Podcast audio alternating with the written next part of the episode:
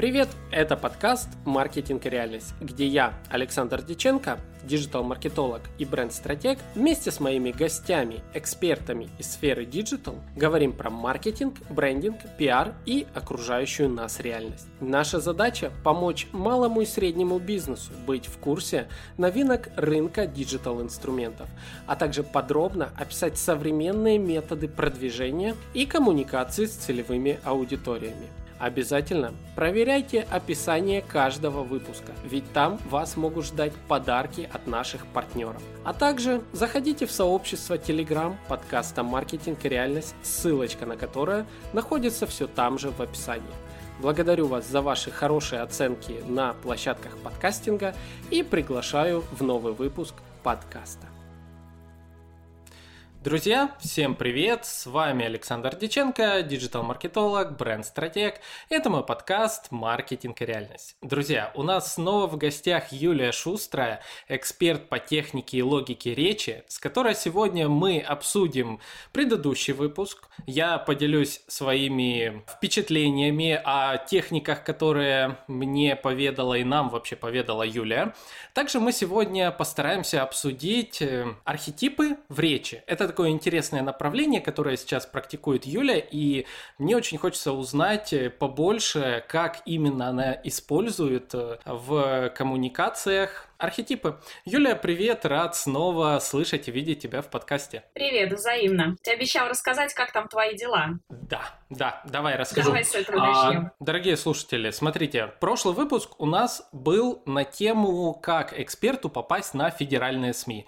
На текущий момент могу похвастаться, что я получил аж 4 упоминания в федеральных СМИ, из которых 3 э, материала – это комментарии от эксперта с упоминанием имени, должности, и тому подобное. И один материал полноценный, где меня попросили на 4 минуты записать видео, в ходе которого также расписали большой текст, и я получил, по сути, такую авторскую колонку. Классно, мне понравилось. Еще был пятый материал, по итогу которого одно очень крупное федеральное СМИ у меня взяло комментарии на довольно провокационную тему. А, и вот тут, Юля, у меня к тебе вопрос. Смотри, а, у меня взяли комментарии с таким посылом, за кого все-таки я хочу выступить в своем видении ситуации. Я не хочу приводить, честно, примеры того, что конкретно это была за ситуация. Скажу так, довольно скандальная история в сфере пиара и маркетинга, где одни э, люди пошли на бренд, вот так назовем. А, и меня очень просили дать оценку, скажем так, людям, которые пошли на этот бренд, дать оценку вообще поведению определенного круга лиц. А я, если честно, ну не очень этого хотел, то есть я все-таки за то, чтобы оценочное суждение, оно было в рамках, не знаю, юридических каких-то законов. Там. Ну, короче, тебя вырезали, еще... давай говорить проще, тебя вырезали. Да. Меня вырезали по итогу, то есть э, взяли большой, где-то на полчаса комментарий, мы болтали по телефону, но по итогу материал со мной не вышел. Объясни, что не так первый тревожный звоночек, вот если с тобой болтают уже полчаса, это первый тревожный звоночек. По-моему, в прошлый раз я говорила, что если ваш комментарий действительно зашел, то он, как правило, короткий. То есть вас спросили, вы ответили, ваш ответ устроил, все, на этом все закончилось. А, я мало могу себе представить ситуации, в которых я с экспертом полчаса бы беседовала. Как правило, у меня больше 10 минут интервью вообще не занимало. Именно в новостном формате, аналитическом таком, да. То есть если это не интервью для документального фильма, то вот 10 минут красная цена, как говорится.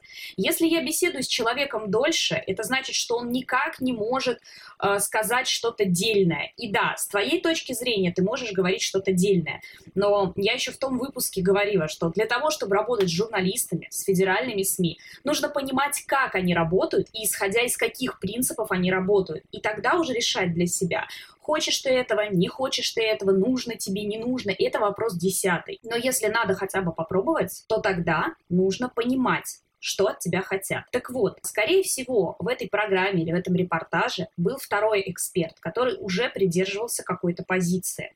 И когда такие материалы делают, неважно, какая скандальная тема, что там политика, бизнес, без разницы, всегда пишут как минимум двух экспертов, чтобы показать две стороны. Что вот одни считают так, а другие считают так. И, скорее всего, в конце журналист бы сделал вывод, что, ну вот, правда, она где-то посередине, подождем, пока следователи разберутся. Это делается специально, потому что всегда нужны две точки зрения. Мы не можем в одном материале опубликовать людей только с одной точкой зрения, да, если это скандальная и спорная ситуация. Нужно показать, что есть два разных лагеря. Если ты не занимаешь позицию ни в одном из лагерей, то ты летишь в корзину со своими получасовыми рассуждениями на любую тему, какими бы здравыми они ни были. И опять же, здесь вы рискуете попасть в такую вилку, что вас вырежут и поставят, как вы, вы любите говорить, там вырезали из контекста, поставили не то, что я имел в виду, именно потому что нужна позиция на какую-то одну тему. А, здесь журналисты ведут себя по-разному. Кто-то предпочитает вообще не взять э, человека в эфир, вот как с тобой произошло. Это, кстати, хорошая и честная позиция журналиста. И записать другого эксперта с действительно полярной точкой зрения. А кто-то предпочитает вырвать фразу из контекста и все равно добиться вот этой вот полярной точки зрения. Здесь уже зависит от личности корреспондента. Но но само по себе, если ты видишь, что тебя тянут в какую-то одну сторону, есть смысл задать сразу вопрос и сразу сказать, у меня не будет жесткой позиции, давайте, наверное, вы запишите на эту тему кого-то другого. Угу. А, давай поделюсь, как здесь было. Э, я сразу, как только услышал вопрос, то есть сперва был вопрос по теме, я рассказал, потом был конкретный вопрос, как вы оцениваете действия вот, вот этих, вот этих. Я сказал, давайте я на этот вопрос отвечать не буду, а, так как то-то, то-то. А мне сразу встречный вопрос. Ну, а все же. Потому что тянут, ну, это работа корреспондента, а что ты хочешь? У тебя работа, mm-hmm. что делать, например? Тянуть клиентов. Клиент же тоже не сразу говорит, я хочу вот это купить. Твоя задача убедить его в том, что он хочет это купить. Задача корреспондента посмотреть. Кстати, очень часто бывает такое, что человек считает, что у него нет точки зрения, что он не придерживается какой-то позиции. А потом выясняется, что он чуть ли не на баррикады за свое мнение готов лезть. Поэтому заданный вторичный лично вопрос, да, это определенный тоже звоночек, это триггер. Бывает, что люди действительно потом высказывают позицию, бывает, что как ты начинают размазывать, и это сигнал к тому, что мнения на эту тему нет. Есть э, один э, рецепт, наверное, перед тем, как тебя пригласили на там, интервью по какой-то теме, если видишь, что тема спорная, и ты понимаешь, что там могут быть разные точки зрения, ты сразу спроси, вас интересует что? Моя точка зрения, вам нужно, чтобы я занял какую-то позицию. Есть эксперты, которые прям впрямую такие вопросы задают, и это нормально. Вы разбегаетесь, поняв друг друга. То есть он понял, что ты не хочешь, ты понял, что это вот так, все окей. Никто ни на кого не обиделся. И, кстати, это гарантия того, что в следующий раз вам все-таки позвонят, потому что как минимум видят, что вы понимаете, что вы делаете, и с вами можно вести диалог. Ну, а тут как раз и хотел задать вопрос. По-твоему, если вот не вошел все-таки мой комментарий в материал итоговый, если, допустим, у меня, как у эксперта, шанс еще раз, что ко мне обратятся, обратится данная СМИ? Учитывая, что с тобой разговаривали полчаса, шансы маленькие. Почему? Потому что Понял. ты потратил дофига времени корреспондента на материал, который улетел в корзину. Ну, давай так, мы же и в прошлый раз с тобой по-честному разговаривали. Я могла бы тебя утешить. Но это не ко мне. я не из этих. Не я надо, могу, не надо, я только могу честно. сказать, смотри, э, могут и позвонить, если твой комментарий, который был вот в ответе на первый вопрос, э, чем-то понравился. Но сам тот факт, что тебя долго-долго тянули и так и не дотянули, создает впечатление, что, ой, слушай, э, вот этот как-то не конкретно говорит, там логики нет, вырезать ничего нельзя, давай не будем, давай кого-нибудь другого найдем. То есть э, зависит от того, как ты ответил на первый вопрос. Но вообще для меня вот первый звоночек это то, что с тобой разговаривали полчаса. Для меня полчаса времени перед эфиром это просто что, блин, сколько? Давайте с ним продюсер поговорит, давайте я его писать не буду. То есть иногда таких спикеров, если вот, ну, бывают ситуации, где спикер принципиален, ну, например, скандал касается компании, на которую конкретно работаешь именно ты. Вот в этой ситуации будут захотят записать именно тебя, а не какого-то другого эксперта, и вот там тебя будут тянуть. Но корреспондент, возможно, захочется кого-нибудь э, на это отрядить, то есть не сам даже этим заниматься. Такое очень часто бывает. Э, бывает, что, допустим, у продюсера хорошие отношения со спикером, а корреспондент его в душе не знает, и тогда подсылают того, кто, в принципе, с ним лучше знаком и больше общается. Ну, то есть здесь разные есть ситуации, но мои ставки на твое участие в программах данного СМИ примерно 80% как провал, остальное, остальные 20% твоя удача. Я понял. Будем надеяться на удачу. Ну, кстати, очень интересный опыт, если честно, за такое короткое время, ну сколько тут, наверное, месяц прошел с предыдущего выпуска максимум, получить сразу такое количество вопросов от разных СМИ, это было интересно. То ну, есть ну, потому я... что, что я тебе говорю, вы, я же тебе сразу еще в том выпуске сказала, вы не там, блин, продвигаетесь, вы не на тех платформах себя пиарите. Да, да, так и оказалось, действительно. А, друзья, если не знаете, на какой платформе, рекомендую послушать предыдущий выпуск, мы специально даже не скажем, на какой платформе.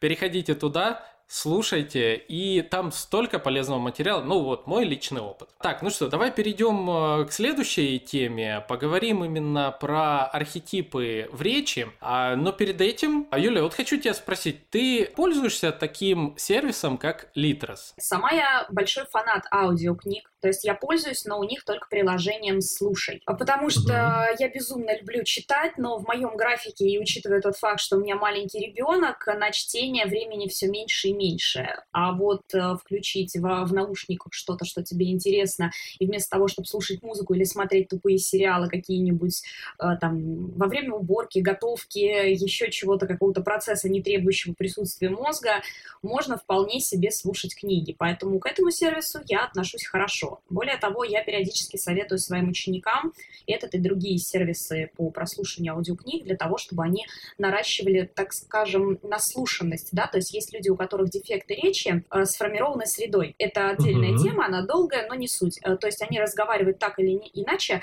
не потому, что они не могут разговаривать правильно и хорошо, а потому что вокруг них все так разговаривают. Так вот их я подсаживаю на аудиокниги для того, чтобы uh-huh. они слышали правильную грамотную речь. Я тоже очень люблю и аудиокниги, и читаю а, в текстовом формате периодически. Так вот, друзья, наверное, вы уже догадались, э, у нас партнер этого выпуска – это портал Litres, портал электронных книг, как текстового формата, так и аудиоформата. И в рамках а, нашей с ним интеграции я собрал целую полочку книг по темам сторителлинга, нейромаркетинга, продаж, а, и там даже есть одна аудиокнига, и ссылочка на эту подборку будет в описании. Так вот, друзья, по промокоду Деченко, который пишется Диаченко, вы получите 25% скидки на покупку этих книг на портале Litres. Рекомендую, книги я читал лично, продолжаю некоторые читать, ведь там они довольно большие, и книги крайне полезные. Поэтому переходите по ссылочке в описании, читайте, какие книги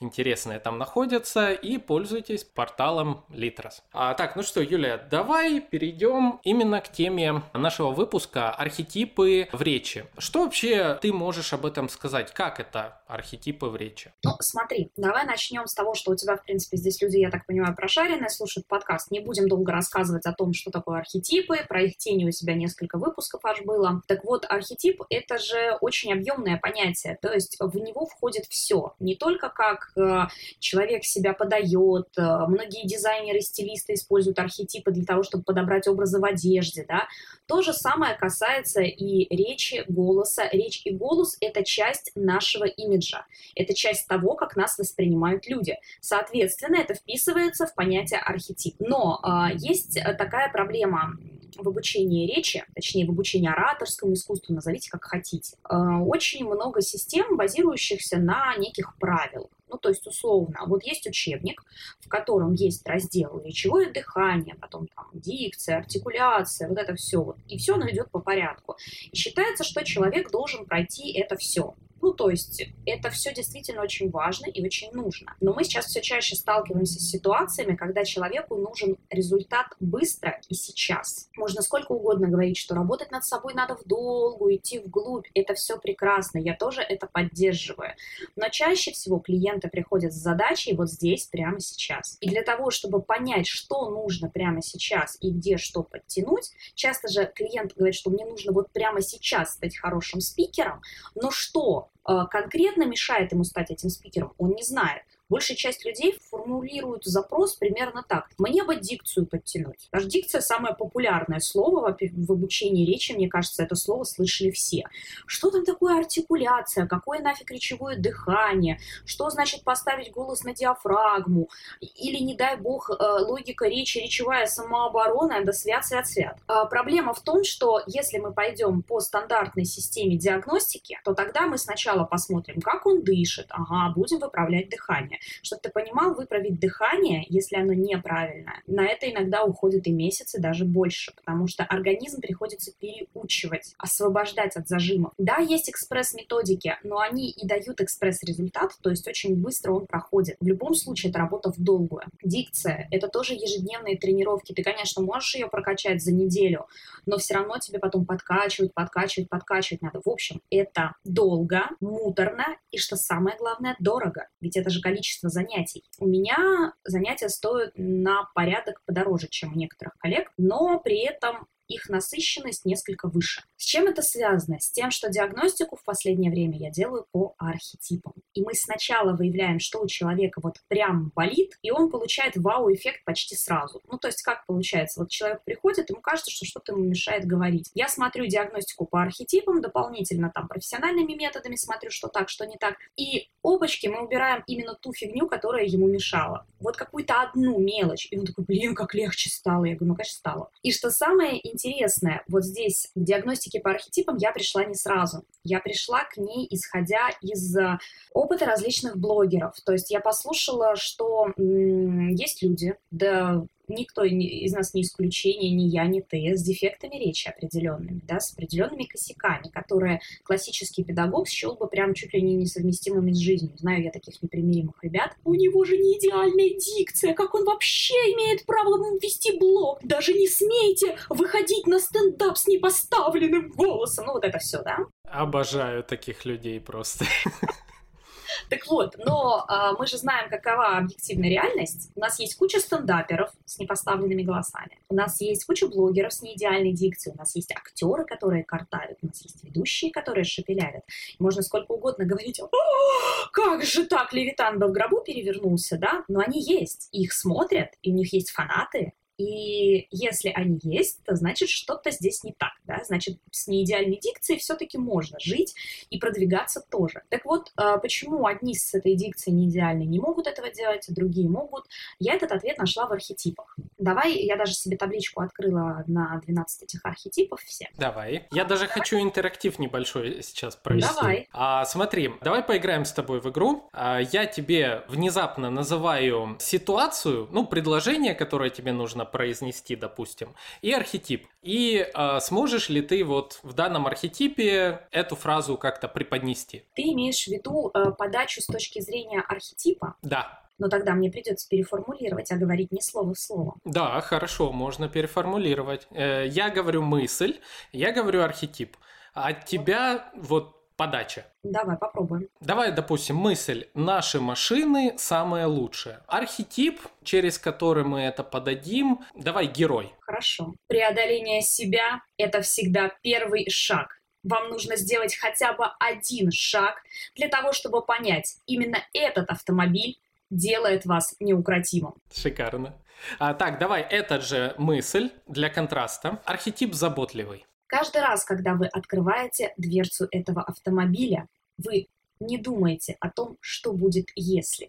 Ведь если что-то и будет, то мы уже подумали, как с этим справиться. Хотя, кстати, знаешь, мне кажется, что эта подача ближе к правителю. Просто да. голос я сделала именно соответствующим заботливому, а вот подача больше присуща правителю. То есть, если мы сейчас голос на правителя поменяем, то каждый раз, открывая дверцу этого автомобиля, вы не будете думать, что будет дальше. Ведь что будет дальше, уже продумали мы. Да, я, я только хотел сказать тебе, что а, мы подумали за тебя, скорее всего, это правитель, когда, а, соответственно, все берем на себя. Ты, ты и так важен занимайся своими делами. Ты царь в том, где э, ты живешь, как ты живешь, а об остальном думаем мы. Ну, я думаю, наши слушатели поняли сам прикол. Давай тогда продолжим. Ты говорила про архетипы и вот то, что ты пришла к тому, как работать с ними. И все же что помогает э, быстро определить э,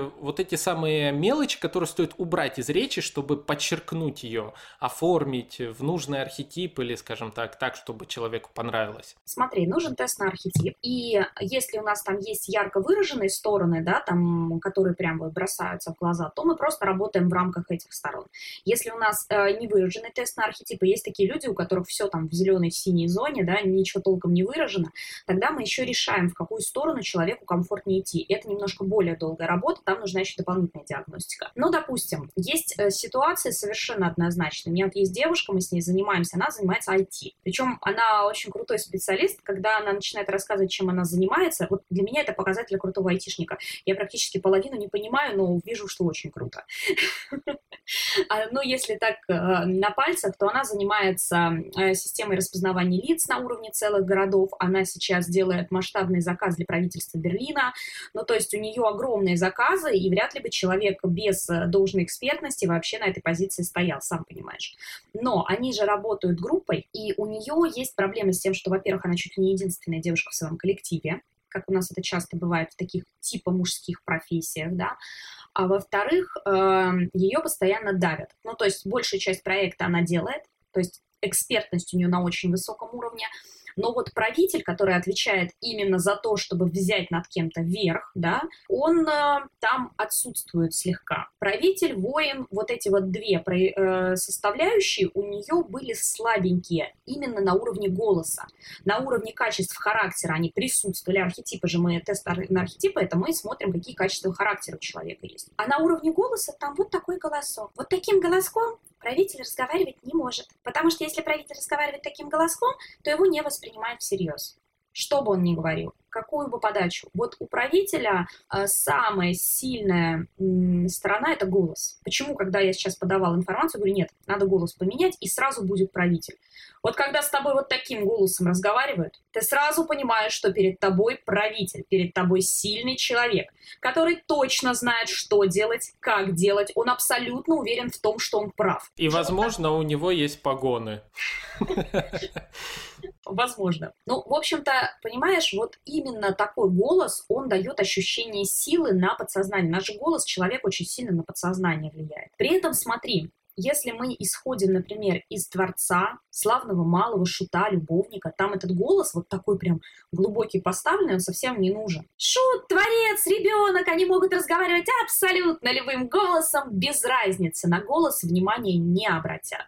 Обращают внимание на что? На интонирование шут, любовник, ребенок. Даже нет, давай скорее шут, любовник и славный малый возьмем вот эту вот вилку, там три архетипа родственных, да, а, ребенка пока сюда не будем брать. У них очень важные интонации, потому что смотри, одно дело, когда вот таким голосом ты разговариваешь, но у тебя голос то вверх, то вниз, то вот так, и ты как бы играешь с аудиторией. Тут же главная игра, что у любовника, что у шута, что у славного малого, они как бы играют, и интонации они вытягивают. А теперь представь, что голос вот такой, но он бубнит в одну точку. Даже если у тебя, в принципе, такая высокая интонация, но бубнешь на одной ноте, создает впечатление кого? Зануды. А вот как раз славный малый, да. шут и любовник – это их главный страх. Быть занудой, быть ненужным, быть неинтересным, быть не смешным, там, как говорится, нужно подчеркнуть, да? Вот она тебе теневая сторона архетипа, которая проявляется за счет недостатков речи. Дальше пойдем да, то есть смотри, кстати, давай так разделим, вот они у меня тут э, по секторам на круге, да, я потом детальнее коснусь, но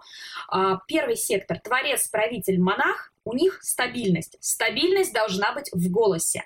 Это такое голосовое заземление, это хорошо поставленный на опору голос, которым ты можешь руководить, управлять, направлять, стабилизировать. Вот стабильность, голос, вот эта ценность стабильности, она в этих трех архетипах идет. Дальше мы идем. Славный малый шут, любовник, интонирование. Резонаторы должны быть развиты прекрасно.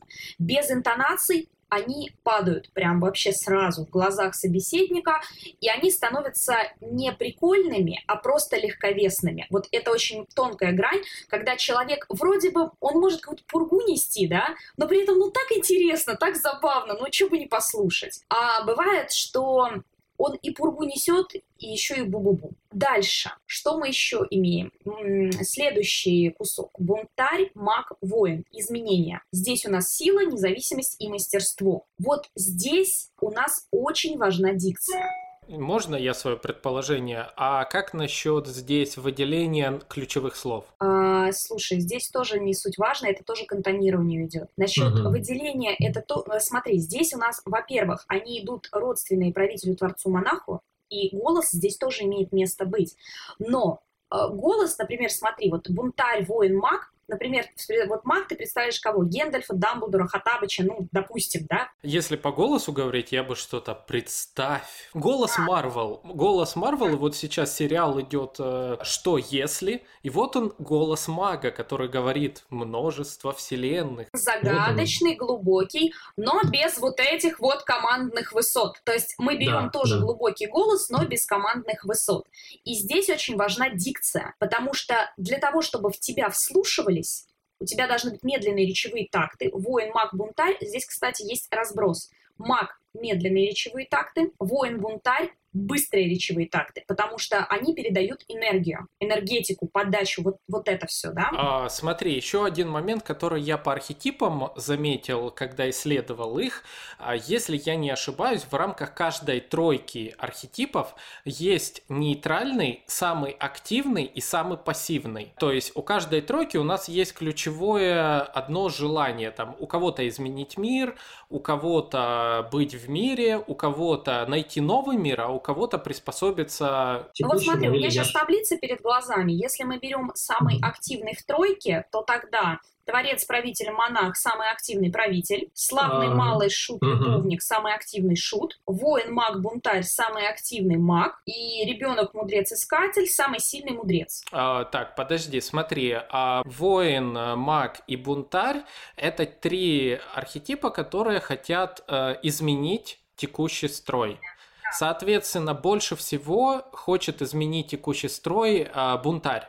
Он хочет его сломать. А, ну вот у меня а. стоит, смотри, а, у бунтаря как ценность стоит независимость, у мага сила, у воина мастерство. Да, ну получается, воин э, хочет выделиться, ну если так говорить, э, воин выделяется и за, э, занимает какие-то позиции.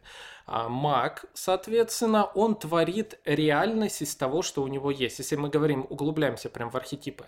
Здесь ты а, эксперт, а... здесь я спорить даже не буду. Я просто открыл картинку, я тебе читаю, как у меня на картинке написано. Ну, я же, видишь, этот выпуск сказал, что хочу подискутировать с тобой. А, соответственно, последний – это у нас э, бунтарь. Бунтарь, ключевое его желание изменить текущую реальность. То есть, почему он бунтарь, его не устраивает текущая реальность.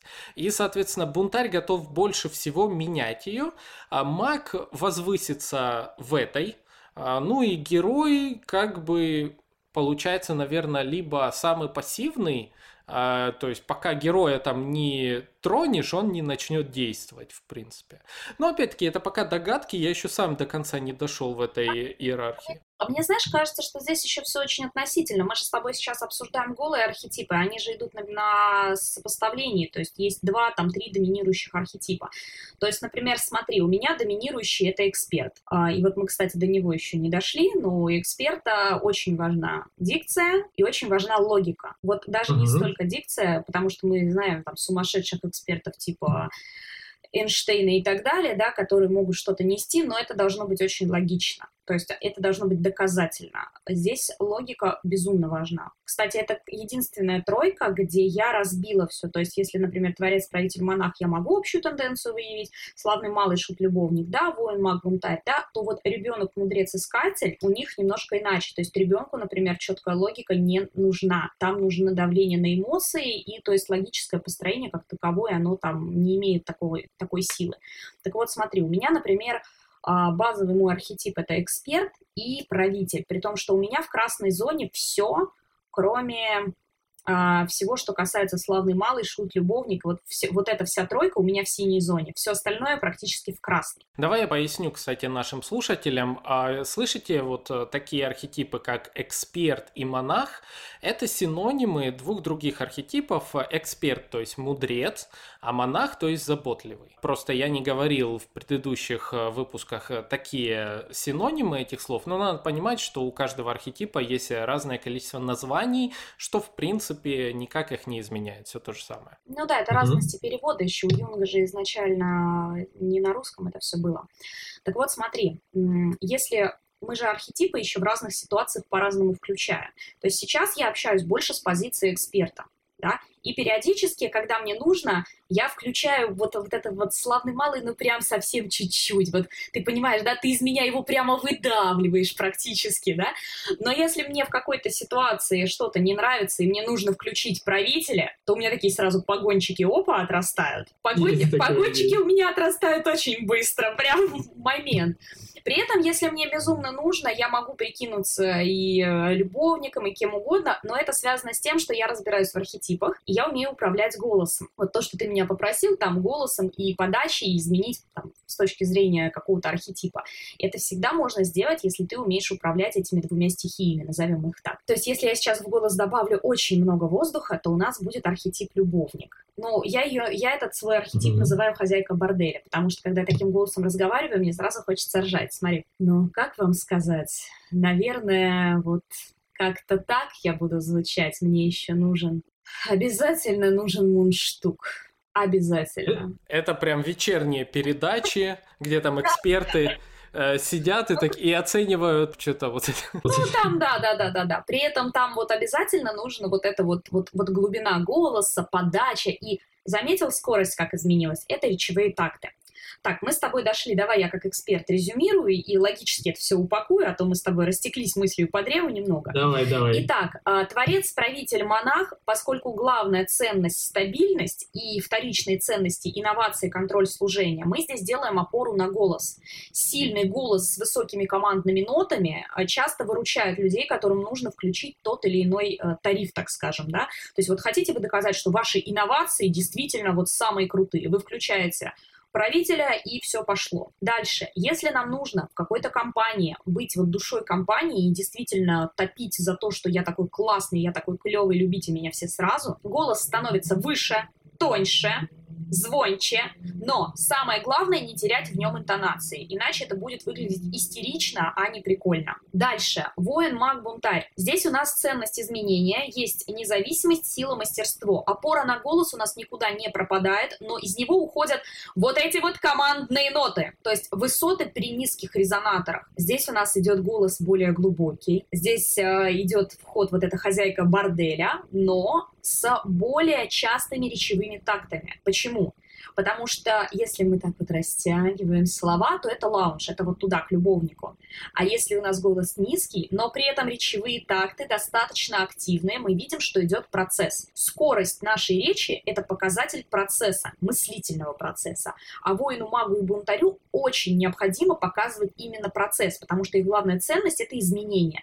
Соответственно, изменения должны быть и по ходу речи. Тогда это ощущается на психологическом уровне человека. Идем дальше. Ребенок мудрец искатель. Вот, я говорила, что это самая проблемная тройка, потому что у них э, вот ценность индивидуализм, и я здесь немножко не согласна с таблицей, потому что тут у бунтаря, например, стоит независимость. А индивидуализм и независимость это, ну, плюс-минус, это одно и то же. Я бы сказал футуризм немножечко, ну вот смотри, они у меня собраны в тройку, но у них даже вот если и инновации, контроль, служение, мы как бы видим, что это ну, одного порядка явления, да, то безопасность, понимание и свобода это, ну как бы вот э, для меня немножко из разных опер. А, смотри, я поясню не, не один, один момент. Э, получается, что эта тройка, ее называют оторванными от мира.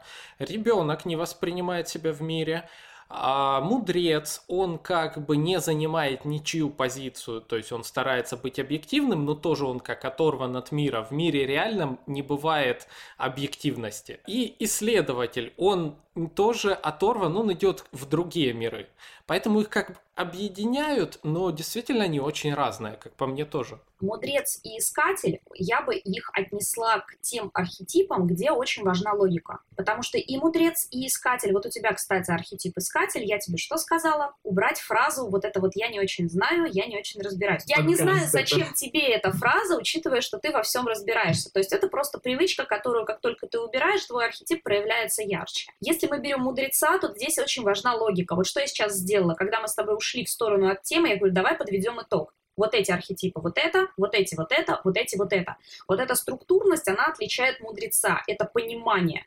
Это дает, вот какая у нас цель, индивидуализм и понимание. Я толкаю свою теорию, и я показываю, что я хорошо в ней разбираюсь. Именно это подчеркивает мудреца и эксперта. Мы вот ко всем экспертам, кому мы идем, вот даже у кого вы сторис смотрите и так далее, вы понимаете, что человек эксперт, когда вы у него видите экспертные сторис, когда вы видите, что все разобрано по полочкам, когда есть какая-то теория, которую он может обосновать и так далее. То есть если вот сейчас мы перейдем к ребенку, вот здесь будет очень интересно, это из разряда два типа блогеров, да, которые продают курсы. Вот мудрецы, они идут от системы. То есть они вам постоянно рассказывают, какая у них классная новая система, как они структурировали вот это, как они изучили вот то, как они нашли, кстати, здесь пересечение с, там, с искателем, да, какие-то новые методы и подходы. Все, здесь мы на логику оперлись, здесь даже голос может быть какой-то не очень там такой, может быть даже дикция, но вы цепляетесь именно за идею. Вы цепляетесь за идею и за умение логически ее подать, потому что никакая идея ничего не стоит, если вы не можете объяснить, в чем она состоит. Это важно. И вот тут мы едем в противовес ребенка. Голые эмоции вообще могут быть без фактов а мне нравится, а мне классно, а мне клево. Смотрите, как здорово! Вот, видели таких блогеров? Смотрите, какой Ой. здоровский курс я сделала! Вот. Ужас, как это... я не люблю Слушай, таких блогеров. А, это ты их не любишь, но мы не можем исключать тот факт, что у них продажи на миллионы. И... Да, да, к сожалению. Ну почему, к сожалению? Это тоже ниша, это mm. тоже работа. И ты знаешь, вот за этим уси-пуси очень часто стоит а, правитель, которого тщательно скрывают. Это на самом деле не очень счастливые люди, на мой вкус, которые вынуждены жить не в своем архетипе. Почему? Потому что э, в какой-то момент они действительно были в архетипе ребенок. Мы же знаем, что архетип, ребен... ну, что архетип он меняется по мере жизни, и в архетипе ребенок очень мало кто остается до конца жизни. Это он на то и ребенок, чтобы из него вырастать. И они начинают продажи с точки зрения архетипа ребенок, набирают миллионы подписчиков, исходя из этого архетипа. Потом они наращивают систему, они становятся мудрецами и правителями, но продажи идут от ребенка, и они вынуждены оставаться в своих сторис, в своих блогах в этом архетипе, потому что если они сейчас уйдут во что-то более структурное, они станут неинтересны своей аудитории. У меня была такая девушка, она, во-первых, кстати, очень классно смотреть на это, когда ты, я не буду сейчас называть фамилию, я купила курс одной такой девушки, мне было интересно с точки зрения педагога, и посмотреть, чему она вообще учит. У нее не очень плохая система. На мой вкус структурность там, ну, так себе, да, но э, само по себе курс неплохой. То есть она действительно некоторые полезные советы дает. Так вот, при этом, когда она записывает курс и сидит перед камерой и что-то рассказывает, там нет этого ребенка. Смотришь сторис, сплошной ребенок просто повально. Один момент. Это, наверное, тот курс, который э, ты мне показывала. Да, это оно. А, свое мнение скажу. А, мне кажется, на записи она трансформировала ребенка под мага. А, ну, ну, такой получился образ наивный. Оп, и сделаем. Оп, и сейчас сделаем. Ты меньше меня посмотрел. Надо было посмотреть побольше уроков. Я там прям посмотрела. Она периодически очень жестко трансформируется, но при этом продолжает уходить в хихоньки-хахоньки. То есть она пытается быть уже славным малым. То есть она попыталась ребенка перевести в славного малого, но, на мой вкус, немножко не до конца. У славного малого мы видим тоже, что э, очень важны эмоции, но у него еще очень важны интонации. А интонации зажевывать при заблокированной челюсти, вот мы и перешли к технике, вот теории, да, э, практически нельзя. У нее очень сильно заблокированная челюсть, и она разговаривает вот так. А когда человек разговаривает вот так, у нас создается впечатление, что что? Что он что-то скрывает, что что-то там не так, что либо он стесняется. Если для ребенка вот так вот разговаривать, это более или менее нормально, потому что мы думаем, мы воспринимаем это как стеснение объяснения, то у славного малого мы вот эту вот, вот зажатость уже воспринимаем как скрытность, что никак не вяжется с а, архетипом славный малый. Вот они тебе не состыковочки, вот они пошли. Поэтому я эту систему так активно взяла на вооружение. Слушай, работает она сейчас просто бомбически. У меня сейчас стартует курс дизайн речи. Да, давай, расскажи за этот курс поподробнее. В рамках этого курса как раз у меня все, кто проходил предварительную регистрацию, проходили тест на архетипы.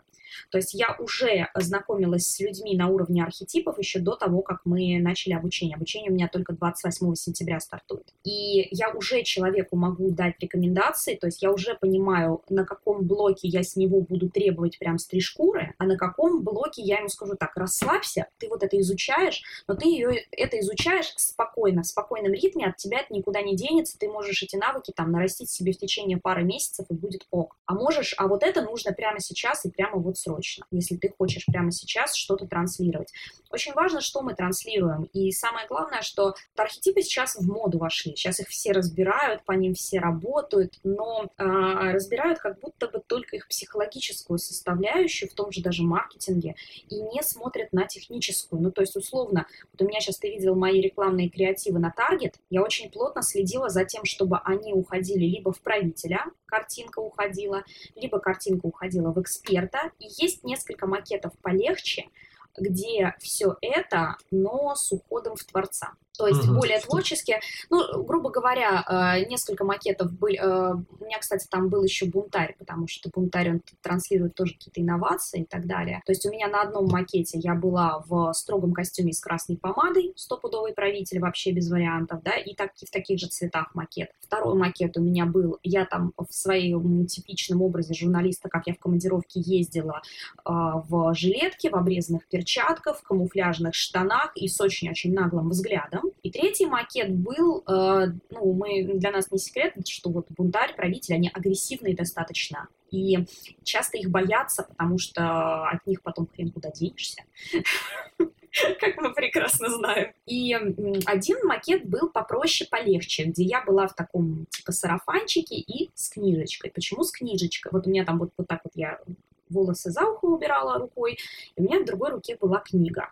То есть вроде бы показатель мудреца, но при этом э, ближе к искателю, к творцу, вот туда. То есть во что-то более такое не, на, не, на, не настолько активное, не настолько прессинговое, как э, мой бунтарь или мой правитель. Кстати, друзья, в описании также, конечно же, будет ссылочка на Инстаграм Юлии. Зайдите обязательно. А набор на текущий курс у тебя еще идет, правильно? Э, закрою 26 сентября. Ага. У вас будет еще как минимум неделя. Я думаю, я в течение одного-двух дней успею домонтажить выпуск, так что успевайте. А, курс классный. Я читал описание, офигительный. Знаешь, что пример хотел привести один? А, я вспомнил пример в рамках продаж, активных продаж, когда использовался архетип «славный малый». Я впервые в жизни увидел, что этот архетип, который я считал ранее, таким слабым, таким пассивным больше, может быть, или же каким-то славный малый, свой парень, то есть, хе-хей, какие там продажи, казалось бы, вроде, как я думал на базовом начале изучения архетипов.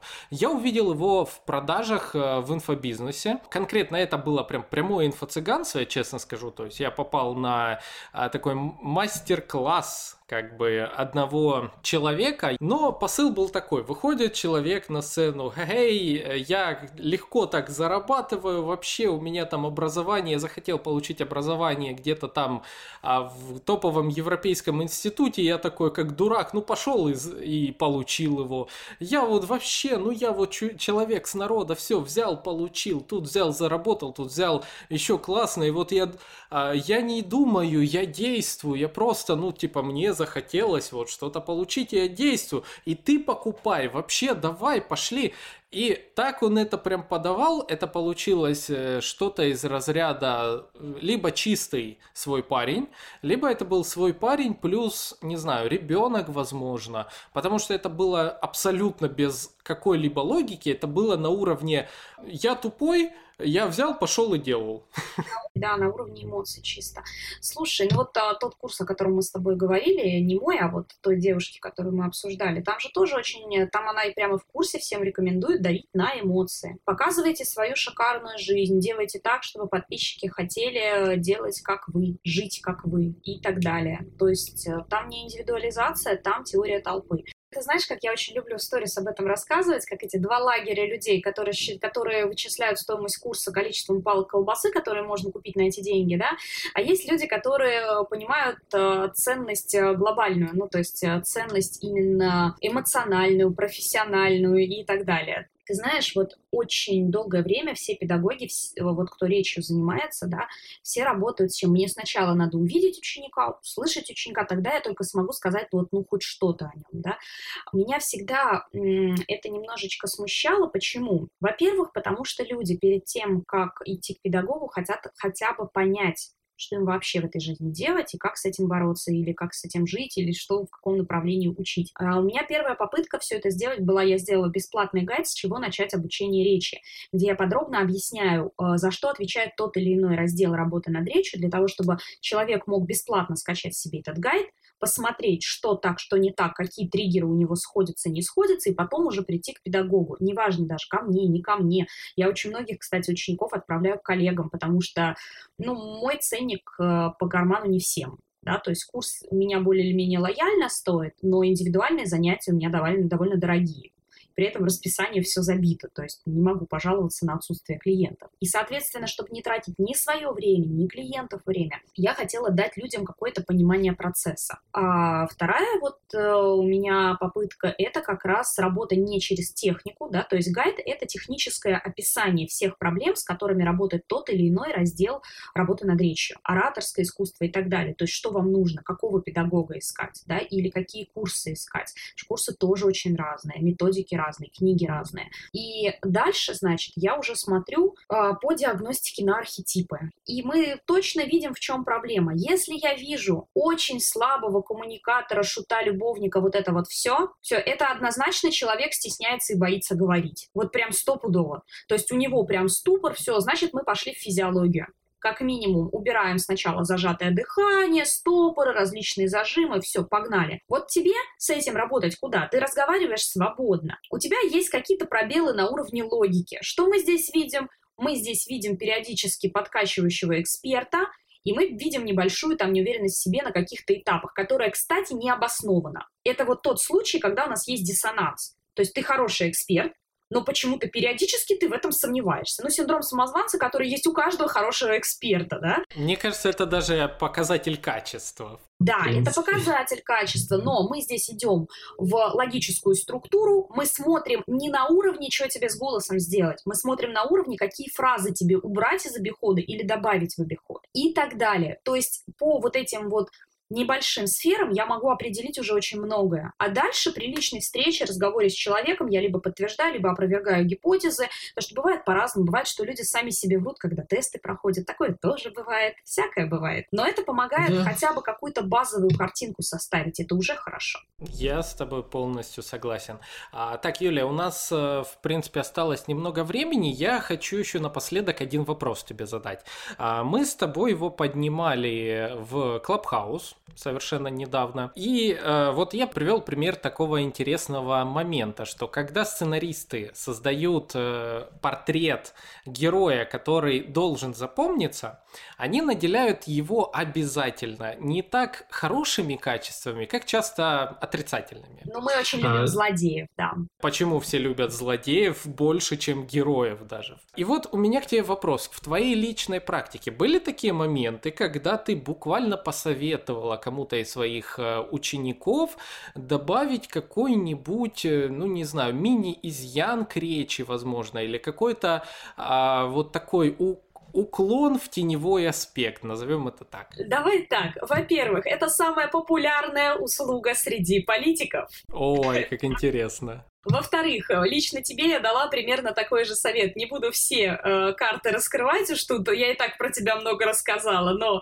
конкретно тебе я тоже дала такой совет. А теперь что с политиками? Есть э, политики, которых вот мы прям вот их обсуждают, потому что они всех бесят, но они остаются политиками. И здесь давайте даже назовем фамилии. У нас есть Владимир Жириновский, у нас есть Милонов. А какие там изъяны? Владимир Жириновский. Ну, адский же противный голос. Ну, прям капец какой противный. Но без этого против... У него правитель активный правитель. Если в начале карьеры вы посмотрите его выступление, что он говорил, как он себя вел, в 90-е он был откровенный бунтарь. То есть он опровергал все старые варианты, он давал действительно хорошие там векторы и так далее. Я сейчас не буду анализировать нынешнюю политическую позицию Владимира Вольфовича, но у него есть э, два прекрасных аспекта. Во-первых, это адский противный голос, по которому вы узнаете его из тысячи. Вы можете сколько угодно говорить, что это ужасный голос, но если вы где-то услышите Жириновского, вы его ни за что ни с кем не перепутаете все, блин. Причем вы его не перепутаете нигде в радиусе, в радиусе трех километров от Жириновского. То есть там прям вот активно. Но этот теневой его аспект, прекрасно уравновешивается просто убийственной логикой. С Жириновским невозможно спорить, и не потому, что он перекрикивает, потому что у него просто убийственная аргументация. Он очень хорошо применяет риторику, иристику, там количество приемов зашкаливает за предельно допустимую концентрацию в рамках одной фразы. А, я изучала эти науки, но сколько приемов он вворачивает в одно предложение, это просто фатально. Посмотрите, кстати, у меня на странице, это бесплатно, это, за это ничего не надо платить, у меня на странице есть видео под названием «Прием Жириновского» и еще одно видео, которое называется «Как противостоять приему Жириновского». Там вот с такими спорщиками, как с ними общаться. Дальше, следующая теневая сторона, один из самых популярных пунктов. Очень часто политики, которые выдвигаются в том или ином регионе, имеют практически академический выговор. Это свойственно жителям столиц. Но для того, чтобы баллотироваться по региону, необходимо быть к этому народу ближе. И, соответственно, нужны дефекты речи, которые соответствуют поведению людей на Земле. Вот у меня сейчас еще одна девушка, она политик, у нее изначально есть такие дефекты, как отсутствие мягкого знака в конце слова. Например, она говорит 7 вместо 7, 9 вместо 9. И мы это не убираем, намеренно не убираем. Мы причем добавляем ей, в, у нее голос сейчас достаточно активный. Он вот такой немножко кричащий, чуть-чуть чаячий, вот такими заходит. Вот голос мы ей понижаем и делаем более приятным, потому что она идет там как э, мать, такая девушка, прям такая вот, у нее много детей, пять или шесть у нее детей вообще. И она идет такая, как э, женщина-мать но при этом она активная бизнес-леди, это наложила свои отпечатки, соответственно, вот этот вот немножко гаркающий голос, он пошел оттуда. И мы сейчас его чуть-чуть прибиваем, чтобы добить образ женщины-матери. Быть более мягкой, такой степенной, но при этом офигеть прошаренной. Ну, то есть вот такое вот. Еще из теневых аспектов, что мы добавляем? Смотри, противный голос очень редко мы ставим теневым аспектом, на это мало кто решается. Есть очень популярный теневой аспект, который многие себе сами добавляют, даже не зная. Э, это спутанная логика или неправильная логическая линия. Почему неправильная логическая линия ведет к популярности? Потому что как только, вот, вот смотри, если ты допускаешь, например, вот если ты эксперт по речи, и ты допускаешь орфографическую ошибку в сторис, тебе об этом напишут 150 человек. Ее заметят. Ну, заметят. это даже вирусный сейчас инструмент в том же ТикТоке и так далее, хотя он уже выходит из речи. Ее будут обсуждать и так далее. Ну, например, под видео со стендапом а-ля Екатерина II было написано монолог императрицы Анны II, допустим, да, или а, Елизаветы II.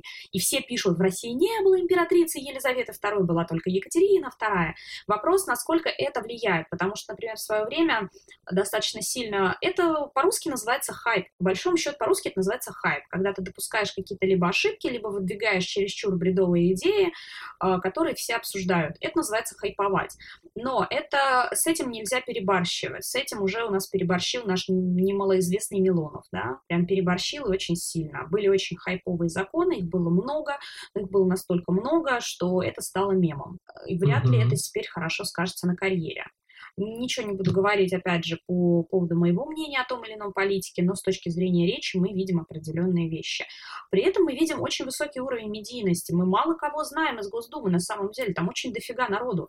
Но мы знаем Жириновского, Зюганова, Милонова, вот их-то мы почему-то знаем. То есть тут э, главное соблюдать равновесие между известностью и адекватностью. Что еще из теневых сторон? А, есть теневые стороны очень обаятельные, и ты вот эту теневую сторону очень часто используют в сериалах про вампиров. Называется это «Человек с темным прошлым». Знаешь, в чем обаяние человека с темным прошлым и где здесь не должно быть перегибов и где на уровне речи мы это добавляем? На уровне речи это работа из э, сферы логики, то есть это добавляется на уровне фраз, а не на, на уровне звучания голоса. Это просто что-то очень вкрадчивое, вот что-то вот такое. Ты знаешь, я, конечно, не без изъяна. И тут должна быть, может, такая немножко скрипучесть пошла, вот это вот все, да.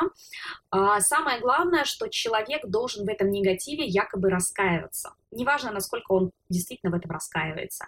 Но эту теневую сторону, посмотри, все вампиры, они же такие прям раскаявшиеся грешники, твою мать. Простите за выражение, да?